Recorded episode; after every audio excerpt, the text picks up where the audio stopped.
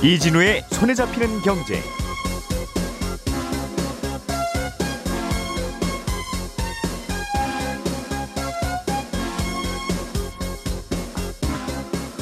안녕하십니까 이진우입니다. 새마을금고의 건전성에 물음표가 계속 붙고 있습니다. 최근 두 달간 예금 이탈이 계속되고 대출 나간 돈의 연체율은 빠르게 오르고 있는데요. 정부가 새마을금고 100개 지점에 대한 특별 점검에 나서기로 했습니다. 아스파탐이라는 인공 감미료는 막걸리나 제로콜라 같은 음료수에 설탕 대신 들어가는데요. 세계보건기구가 이 아스파탐을 발암 가능 물질로 분류할 거라는 보도가 나오면서 식품업체들은 비상에 걸렸고 소비자들도 혼란에 빠졌습니다. 오는 10월부터는 우리나라 주택연금의 가입 기준이 공시가 9억 원에서 공시가 12억 원으로 올라갑니다. 이렇게 되면 주택연금 받으시는 분들, 받으시려는 분들에게는 어떤 점이 또 변화가 생기는지 알아보겠습니다. 7월 4일 화요일 손에 잡히는 경제 바로 시작합니다. 우리가 알던 사실 그 너머를 날카롭게 들여다봅니다. 평일 아침 7시 5분 김종배의 시선 집중.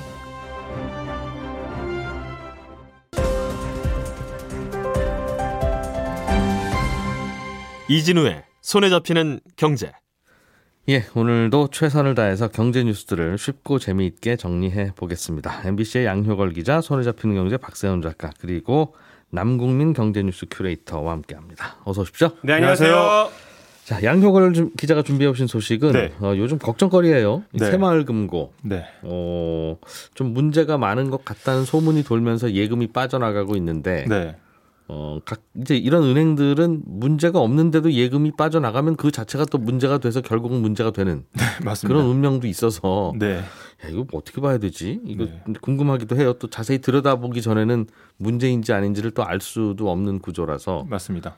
정부가 특별 점검을 한다는 거죠? 네, 일단 뭐 수협이나 축협 같은 다른 상호 금융권과는 달리 새마을금고는 온전히 행정안전부에서 관리를 합니다. 그래서 올 들어서 연체율이 많이 올라갔고요. 이 부실에 대한 우려가 계속 나오니까 어, 이 같은 조치가 나온 겁니다. 정부에서 어, 특별 점검에 나서겠다라는 이제 발표를 했고요.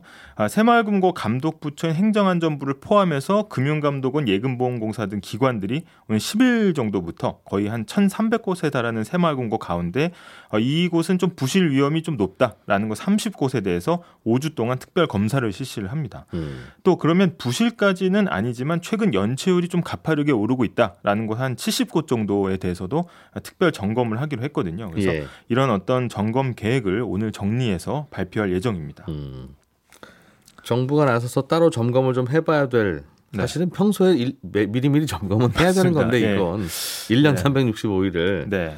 새마을금고가 그만큼 안 좋은 상황이라는 거예요. 그게 네. 의미예요? 일단 뭐 불안감에 대해서 좀 적극적으로 좀 방어한다는 느낌이 있고요. 이번에 이제 정부가 특별 점검으로 가닥을 잡은 거는 그만큼 연체율 급등이 좀 심상치 않다라는 이제 우려가 퍼지고 있기 때문인데요. 음. 만약 여기에서 한번 점검하고 가지 않으면 이게 금융권 전체로도 좀 번질 수가 있겠다 이런 위기감이 좀 퍼지고 있는 것 때문입니다. 그래서 예. 어, 2021년 말 1.93% 정도 1%대였던 새마을금고 연체율이 지난해 말에 한 4%까지 거의 올랐거든요. 그래서 음. 어, 이게 많이 올랐다라고 생각했는데 지난달은 또 6.4%까지 올라갔습니다. 그러니까 이 다른 상호 금융권이나 신협, 어, 농협 지역 조합 같은 경우에는 평균 연체율이 거의 한 2%대 정도 되는데 여기에 한 거의 2.6배에 달하거든요. 그래서 저축은행의 연체율보다도 1% 포인트 높 넘게 높기 때문에 예. 당국도 경계를 좀 하고 있는 거고요. 아, 새마을금고의 연체율 얘기가 나오면서 지난 3월부터 약 두 달 동안 고객들이 맡겨놓은 자금 7조 원 정도가 빠져나간 걸로 일단 파악이 됐습니다. 예금이 네, 불안하니까 맞습니다. 예. 음. 연체율이 높다는 건 대출 받아간 쪽에서 못 갚고 있다는 건데 네, 맞습니다. 원리금을 그러면 예금에서 7조 원이 빠져나갔으면 괜찮아요? 일단 뭐 새마을금고 전체 수신 잔액이 거의 260조 원 정도 되거든요. 예. 그래서 어 그냥 지방은행 그러니까 일반적인 지방은행 규모가 대부분 한 20조 원에서 73조 원 규모입니다. 그러니까 새마을금고 잔액이 여기에 비하면 굉장히 큰 편이죠. 그래서 7조 원은 전체 이제 수신 잔액에 비하면은 그렇게 큰 금액은 아니다. 하지만 이제 어, 어떻게 보면은 다른 상호 금융권과의 비교가 중요한데 예. 같은 기간 수협이나 축협 같은 다른 곳들은 오히려 수신 잔액이 늘었거든요. 새마을금고에서 빠져나간 돈 어디로든 가야 되니까요. 예, 그렇죠. 예 치를 한 것으로 보이고요. 예. 그다음에 고금리로 많이 이제 수신을 유치하는 측면도 있었는데 음. 이게 새마을금고가 전체적인 금융권의 추세랑은 이제 반대로 가고 있다. 이게 좀 우려를 키우는 거고 아, 불안감을 느낀 고객들이 그만큼 많다는 얘기입니다. 그래서 어, 예금 잔액이 빠져나간 속도에도 좀 주목을 하고 있는데 업계에서 보면 두 달 동안 7조 원 가량 예금이 빠져나간 거는 사실 꽤 빠른 속도다 이렇게 음. 보고 있습니다. 근데 뭐 새마을금고 측이 이제 부랴부랴 진화에 나섰는데 이 3월과 4월에 7조 원이 이제 두 달 동안 빠져나간 거거든요. 근데 3월에는 미국에서 실리콘밸리 은행 파산 소식이 들려와서 한창 은행 불안감이 커지던 때였다. 그러니까 상황이 안 좋았던 거다. 그래서 음. 일시적으로 고객들이 빠져나간 거다. 그다음에 이거 말고도 사실 높은 금리의 어떤 어, 적금 예금 상품들이 있었는데 만기가 하필 이때에 좀 몰려 있었다. 그래서 만기 적금 예금 찾아가는 고객들 때문에 수신 잔액이 좀 일시적으로 줄었다는 거고, 거고요. 3, 4월에 이 난리를 겪고 5월부터는 다시 예금 증가세를 회복했기 때문에 음. 이 3, 4월 두 달만 딱 보면 안 된다. 이렇게 반박을 하고 있습니다. 그래서 어, 지난달 기준으로도 예금 잔액이 한 260조 원에 육박을 하는데 이거 그닥게 나쁜 건 아니다. 이렇게 이제 반발하고 있고요. 연체율 부분에서도 최근 이제 부동산업이나 건설업이 좀 부진하기 때문에 금리까지 올라서 좀 오른 면이 분명히 있다. 하지만 이건 충분히 관리가 가능한 수준이다. 이렇게 아, 반박을 하고 있습니다. 이 반박에 대해서는 또 재반박도 가능은 한데 네. 괜히 불안을 키우면 또 그 자체가 위험스럽긴 하니까 네. 그냥 그랬으면 좋겠다라는 생각으로 일단은 네. 넘어가죠. 근데 다만 이제 새마을금고는 각각 그 동네에 있는 저 금고 하나하나가 독립채산제라서 맞습니다. 예를, 예를 들면 신한은행은 서울 명동 지점에서 빠져나가나 은- 예금이 네. 부산 남포동 지점에서 빠져나가나. 결국은 그냥 그 본사 차원에서 관리하면 되는 건데 네. 새마을금고는 특정 지점에서 빠져나가면 그냥 그 지점은 문 닫고 잘못하면 큰일 나는 거잖아요. 네, 맞습니다. 그러니까 전체 200 몇십 조 원 중에서 7조 원만 빠져나갔습니다라고 하면 그게 골고루 빠져나갔으면 큰 관계가 없는데 네. 특정 지점들은 어, 예금 비중 중에 꽤 많은 것들이 빠져나가 쓸 수도 있어서 네. 어, 걱정스럽기는 합니다만 뭐 네. 잘 해결돼야죠. 네. 결국은 이게 보통은 새마을금고든 어떤 은행이든 대출 해준 쪽에서 대출 받아간 쪽에서 문제가 생기는 게 항상 모든 은행의 위기의 시작인데 네. 새마을금고는 어디 빌려줬다가 좀 고생을 하고 있는 거예요? 일단 새마을금고는 이제 부동산 PF 그러니까 프로젝트 파이낸싱 대출 비율이 굉장히 높은 편입니다. 그래서 대부분 이제 시중은행들은 금융권에서 금융 감독을 받기 때문에 예. 대부분 이제 이런 프로젝트 파이낸싱에 대해서 많이 늘리진 못했는데 어떻게 보면 일종의 풍선 효과식으로 새마을금고가 그 아. 틈을 이제 차고 들어간 거거든요. 그래서 어, 어떻게 보면 올해 1월 기준 새마을금고의 PF의 일종이라고 볼 수 있는 관리형 토지 신탁이라는 게 있습니다. 이 대출 잔액이 15조를 넘었거든요. 근데 이게 2019년 말에 비하면 거의 한 90배 가량 어, 넘게 늘어난 음. 수치입니다. 그래서 어, 그런데 이렇게 대출이 많이 나간 상태에서 부동산 경기가 꺼지면서 연체율이 올라가고 있는 것이고요. 어, 새마을금고 측은 이 부분도 이 범금융권 대주단 그러니까 자금력이 있는 금융회사들의 모임 그러니까 협의체를 통해서 해결해 나가기로 했다. 그래서 예. 바로 회수에 들어가지는 않을 거다 이렇게 진화에 나섰는데 최근에 조금 일이 있었습니다. 아까 말씀하신 대로 경기도 남양주에서 한 지점이 이 부동산 대출 부실로 이제 경영이 어려워지면서 문을 닫았거든요. 그래서 음. 인근 금고와 합쳐지는 사례도 나왔습니다. 그래서 아, 지난해 금리가 갑자기 오르면서 부동산 경기가 꺼졌고 이 새마을금고는 600억 원에 달하는 이 부동산 대출을 제때 회수를 못해서 음. 이 벌어진 일이기 때문에 아까 말씀하신 것처럼 전체적인 금융 그러니까 비율로 봤을 때는 괜찮다고 볼 수 있지만 예. 그각 지점에서는 충분히 부실이 일어날 수 있다는 어, 음. 판단이 나오고 있는 겁니다. 이 부동산 프로젝트 파이낸싱은 참 이게 이게 이게 존재하지 않으면 네. 추가로 주택 공급이라는 게 안 되니까 하지 말라고 할 수는 없는데 네. 항상 끝물에 들어간 곳은 이게 항상 문제가 되는 거라서 외곽 맞습니다. 시골에 땅 사서 아파트 짓고 하는 그게 항상 마지막에는 문제가 되잖아요. 네. 예전에는 10년 전에는 저축은행들이 했다가 문제가 됐고 네. 그 다음에는 증권사들이 했다가 문제가 돼서 하지 말라고 하니까 네. 이제 새마을금고가 했네요. 네. 그렇다고 아무도 하지 말라고 하면 아파트 지을 돈이 없고 초기에 네. 이 초기 자금 공급에 가장 이제 중요한 역할을 해야 그걸 누군가는 해야 우리나라가 네. 아파트가 지어지기는 하는데 네. 그렇다고 아무도 안 할 수는 없는데 누군가가 하면 수건 돌리기 하다가 항상 걸리는 술래 나오는 것처럼 네. 꼭 이런 일이 벌어지네요. 정부가 특별 점검을 한다고는 하는데 조금 늦은 거 아닌가 하는 생각도 듣다 보니 드는데 네. 맞습니다. 이게 아까 이제 새마을금고 위기설이 이번에만 나온 건 아니고 계속 되는 게 이제 감독 사각지대라는 이야기거든요. 그래서 초기 아까 자금 공급이 필요하긴 하지만 실제로 이제 그 시점에서 정기적으로 이제 관리 감독을 잘 했으면 이게 터질 일은 크게 없는데 음. 매번 이제 약한 고리로 지적되는 게 금융당국이 관리하는 게 아니고 이게 어 어떻게 보면 다른 이제 행안부가 행안부에서만 하니까 예. 다른 신협이나 수협 등은 다 금융위가 이제 관리를 할 수 있거든요. 예. 그래서 어, 새마을금고 측에서는 우리가 처음에 시작한 이제 뿌리가 지역 협동 조직에 뿌리를 두고 있기 때문에 음. 금융 협동조합의 성격이 강하고 영리 목적인 은행하고는 아예 다르다. 목적 자체가 다르다. 그래서 같은 금융업으로 묶는 게 맞지 않다 이런 입장을 보이고 있지만 사실은 이 총 자산 규모가 거의 한 280조 원 정도 되고요. 예. 점포 수가 한 1,300곳 되기 때문에 농협은행보다도 많거든요. 그래서 음. 어, 거래 고객 수도 거의 2천만 명을 넘기 때문에 과연 이게 영향력으로 봤을 때는 시중은행을 음. 넘어설 수도 있다고 봅니다. 그래서 어, 조합이라는 특수성은 좀 유지하면서도 금융 분야만큼은 좀 전문성 있는 금융당국의 음. 관리에 포함시켜야 된다는 목소리가 또 나오고 있습니다. MG 새마을금고라고 네. 간판 붙인 게 다 이런 것들이죠. 네, 맞습니다. 국민들 입장에서 보면 금융당국이나 행안부나 다 정부인데 네. 왜그 정부에서 그거를 통일을 못 해주는지 모르겠어요. 규모가 커지다 음. 보니까 예. 예. 자 남국민 기자가 준비해 오신 소식으로 이어가 보죠. 어, 요즘에는 거의 모든 음료수들이 제로라고 써 있는 게 많을 만큼 이제 제로 제로 음료 뭐 또는 제로 칼로리 음료가 많이 나오는데 어, 이거 만드는 업체들이 요즘 뒤숭숭한 모양이에요.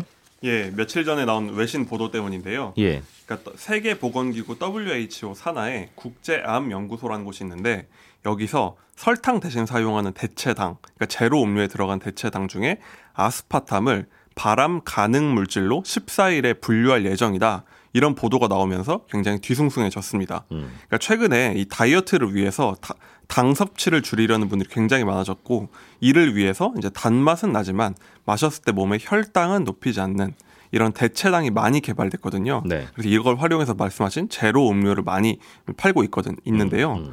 이 중에서도 아스파탐은 특히 많이 사용되던 물질입니다. 네. 그런데 이게 갑자기 이군 발암 물질로 분류될 수 있다고 하니까 이런 제품을 만들던 기업들 그리고 음. 마시던 소비자들이 다 당황스럽고 고민스러운 상황에 빠진 겁니다.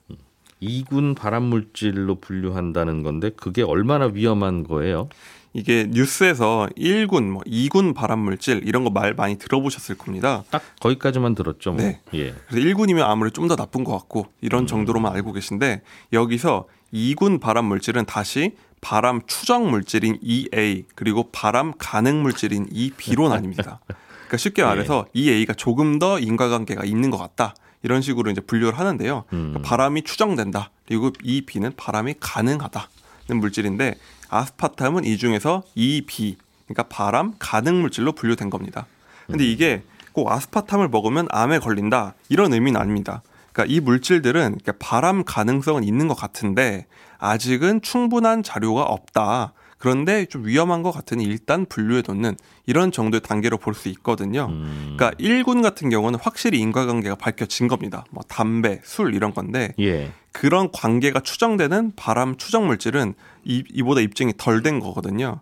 그리고 여기에 들어가는 게 굉장히 당황스러운 게 많은데 김치, 피클 같은 절임 채소도 이 비군에 들어갑니다. 아 이번에 아스파탐이 새로 포함된다는 그 그룹에 네. 이미 김치는 들어가 있어요. 예, 맞습니다. 음. 그러니까 사실 발암 물질이라는 게 굉장히 폭이 넓거든요. 그러니까 이 A군에는 튀김이나 소고기, 돼지고기도 들어가 있어요. 아 그래요? 네, 예. 그러니까 여기 포함된다고 해서 절대 못 먹거나 뭐 먹으면 치명적이다 이렇게 받아들이기는 어렵다. 음. 전문가들이 이렇게 설명을 하고 있고요.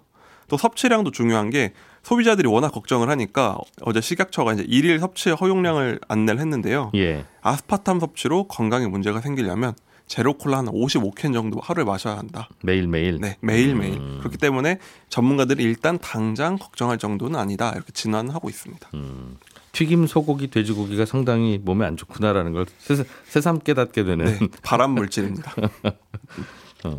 아 그래도 뭔가 문제가 좀 있으니까 가만히 있던 걸 여기에 분류할 거 아니냐. 네. 뭐다 괜찮다고만 하냐. 어, 그런 생각이 들기도 하는데 뭐 어떻게 봐야 돼요? 그래서 기업들은 고민이 많은데요. 그러니까 여러 업계 중에서 특히 음료 업계가 가장 고민을 많이 하고 있습니다. 그러니까 지금 제로 음료가 음료 업계의 차세대 먹거리로 떠오르고 있는데요. 예. 여기에 찬물을 끼얹을까봐 기업들은 걱정스러운 거죠.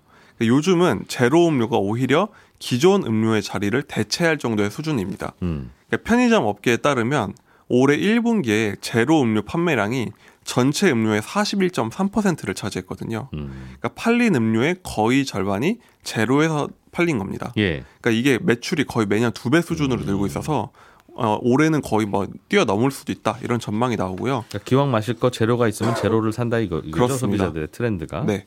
제가 오면서 한번 인터넷 쇼핑몰에서 콜라를 한번 검색해 봤더니 음. 제로 음료가 제일 위에 나오더라고요. 음. 그 정도로 지금 파급력이 세니까 기업들이 고민스러운 겁니다. 그러면 제로 무슨 그 음료를 만드는 모든 그 기업들 제품들은 다 이거 들어간 거예요? 그러면? 다 그렇지는 않습니다. 그래서 지금 업체별로도 희비가 좀 갈리고 있는데요. 예. 대표적으로 콜라 하면 떠오르는 두 개 업체가 있죠. 음. 이 이제 두 개 업체를 외국 업체를 이제 국내가 들여와서 하나는 판매하고 코카, 있는데 하나는 펩시. 네. 예. 근데 이 중에 한 곳은 아스파탐을 씁니다. 예. 근데 다른 콜라, 그러니까 코카콜라는 2017년부터 이걸 다른 감미료로 대체했습니다. 아 코- 코카콜라든 펩시콜라든 둘 중에 하나만 지금 아스파탐 쓰고 있다는 거죠? 제로, 그렇습니다. 제로 음료 만들 때. 네, 당시에는 뭐 건강 이런 것보다도 일단 맛 때문에 그랬다 예, 대외적으로 얘기를 하고 있는데 예. 그랬더니 주식 시장에선 아스파탐이 들어가는 콜라를 공급하는 업체의 주가가 출렁이고 있고 음. 또 어떤 감미료를 쓰느냐에 따라서 기업들이 이제 바빠진 상황이 된 거죠. 네. 그러니까 이게 굉장히 대체당의 종류가 다양하기 때문에 아스파탐 말고도 네, 음. 그 외에도 다양하게 많습니다. 또 이렇게 좀 음료업계는 걱정하고 있지만 주가에 긍정적으로 작용한 경우도 있긴 한데요. 그러니까 대표적으로는 설탕을 만드는 회사들입니다. 그러니까 시장에서는 아. 그동안 이 대체당 때문에 설탕 사용이 줄어서 설탕 업체가 좋지 않을 것이다 이렇게 음. 보고 있었는데 감미료가 몸에 이런 좀 부정적이다 이런 인식이 퍼지면 다시 설탕을 쓰지 않겠냐.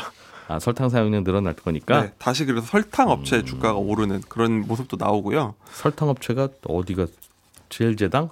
뭐 대한제당 이런 아, 것도 있고요. 쪽으로? 네. 예. 그리고 아예 다른 감미료를 만드는 업체들도 좀 수혜를 보겠구나 음. 아스파탐 대신 이런 상황 얘기하는데 전문가들은 이거는 조금 이를 음. 수 있다 주가와의 관계는 좀 더 지켜봐야 한다 이런 분위기이긴 합니다. 설탕 대신 아스파탐 넣는 음료나 음식이 이런 것들 뿐이에요. 음료수들 뿐이에요. 굉장히 많습니다. 우리가 먹었을 때 단맛 나는 음료들 대부분이 이런 걸 사용하고 있는데요. 오. 대표적으로 막걸리 업계가 이 영향권에 들어와 있습니다. 많이 막걸리에 많이 들어 있군요. 네, 많이 들어가 있는데요. 음. 그러니까 이 업계에서는 아예 제조사들이 다 모여서 공동 대응을 하기로 했습니다.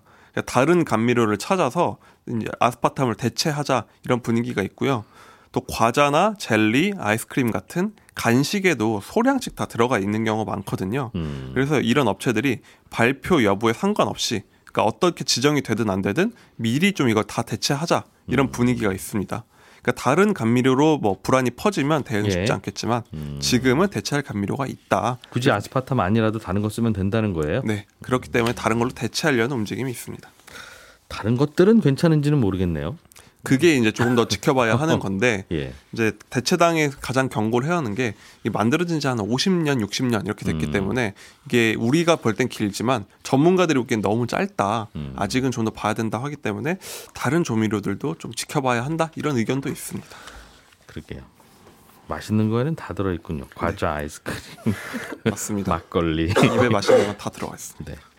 박 작가님, 네. 앞으로 주택연금 네. 가입 기준이 좀 달라지는 것 같은데 주택연금이 이게 내가 집 한 채 갖고 있는데 나는 노후를 맞았다 그러면 그 집을 일단 맡기고 네. 생활비 쓰면서 그렇죠. 그 집에서는 계속 거주하다가 그렇습니다. 나중에 이제 사망하면 알아서 정산합시다 하는 거죠. 그렇습니다. 음. 지금은 공시가 9억 원 이하인 집만 주택연금에 가입이 가능한데요. 10월부터는 공시가 12억 원까지 가입이 가능해집니다.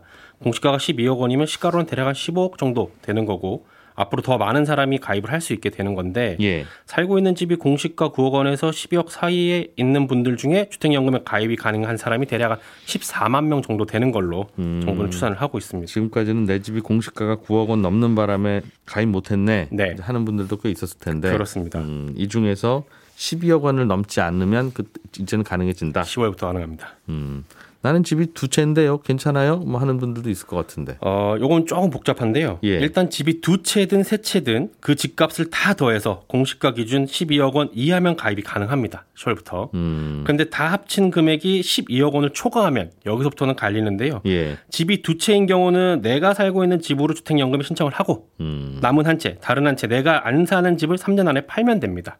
그러니까 한 채 일 가구 일주택 만들으라는 거군요. 그렇습니다. 음. 반면에 집이 세 채 이상인 경우는 네. 집값을 다 합쳐서 12억 원을 넘으면 예. 가입 자체가 안 됩니다. 그럼 세 채인데 다 합쳐서 12억 원이 안 되면 네. 살고 있는 한 채를 주택연금 살고 있는 한 채는 가입할 수 있고. 그렇습니다. 음, 그건 두 채인 부터 두 채인 분도 마찬가지고. 네, 그렇습니다. 음. 근데 넘으면 두 채인 분들은 한 채 파는 조건으로는 용서해 주고 네. 넘으면 세 채는 용서 안 해 주고. 세 채는 안 됩니다. 알겠어요. 이게 제한을 두고 좀 집들 많은 분들은 부유하니까 드- 가입 안, 해, 주- 안 받아주겠습니다 하는 걸로 보면 네. 이게 좋은 건가 봐요 소비자 입장에서는 그러니까 누구는 해주고 누구는 안 해주죠 그렇게 볼 수 있죠. 어, 소비자 입장에서 뭐 특별히 좋은 것도 없고 그냥 나라 입장에서도 비즈니스예요라고 하면 네. 아무나 오세요 할 텐데 그래서 다 받아줄 수 있죠. 알겠습니다 그러면 공시가로 12억 원인 집은 이제 이제는 할 수 있는 건데 네. 어제까지 안 되다가 네. 그러면 시가로는 말씀하신 대로 대략 한 15억 된다고 보면 그렇습니다. 이 15억 원을 나 죽을 때까지 계속 잘라 주셔 이렇게 예. 하는 겁니까? 어, 그건 또 아닙니다. 이것도 좀 복잡한데요. 예. 주택 연금은 가입 자격을 볼 때는 집값을 공시가로 보거든요. 근데 예. 월 지급금을 정할 때는요. 담보 가치를 그 집값을 시가로 최대 12억 원까지만 쳐 줍니다. 그러니까 10월부터 달라지는 건 가입 자격이 공시가 9억 원 이하에서 이제 12억 원 이하로 달라진다는 거고요. 예. 월 지급금을 정하는 기준인 담보 가치, 요 시가 최대 12억 원은 그대로입니다. 아, 그러니까 10월부터는 저희 집은 시가로 15억 원인데요. 와, 그럼 공시가 구- 한 12억 정도 되니까 가입은 가능해지는 겁니다. 근데 시가가 15억 원이면 공시가로 12억 원 정도 하니까 가- 근데 월직금을 정할 때는 시가 15억 원이 아니라 예. 시가 12억 원으로 계산을 해서 주는 겁니다. 그러니까 시세가 18억이든 16억이든 14억이든 공시 가격이 12억 이하로만 들어오면 다 해주긴 해주는데 네. 그렇게 시세가 16억, 18억, 14억짜리 집도 들고 오셔도 네. 12억 원짜리 집으로 생각하고 12억 원만 빌려드립니다. 그렇습니다. 음. 이월 지급금 정하는 기준은 주택금융공사가 내부적으로 정하는 건데 예. 가입 조건에 맞춰서 기준을 올릴지 안 올릴지는 아직 정해지지가 않았습니다. 알겠습니다. 6월달 우리나라 물가 상승률이 조금 전에 나왔는데 예. 짧게 정리해 주시죠. 어, 지난달 물가 상승률이 작년 6월에 비해 2.7% 오른 걸로 나왔는데요. 이게 21개월 만에 이제 2%대로 진입을 한 겁니다. 이자 찍혔네요, 드디어. 그렇습니다. 국제 에너지 가격이 많이 떨어져서 그렇고 서비스 물가 상승률도 좀 둔화된 게 영향이 컸습니다. 음, 지난 5월에는 3.3이 올랐었던 것 같은데 1년 전에 그렇습니다. 비해서 2.7로 내려왔다. 네. 유가 하락으로 하겠습니다. 뜨거운 경기를 가르는 손경제 한판.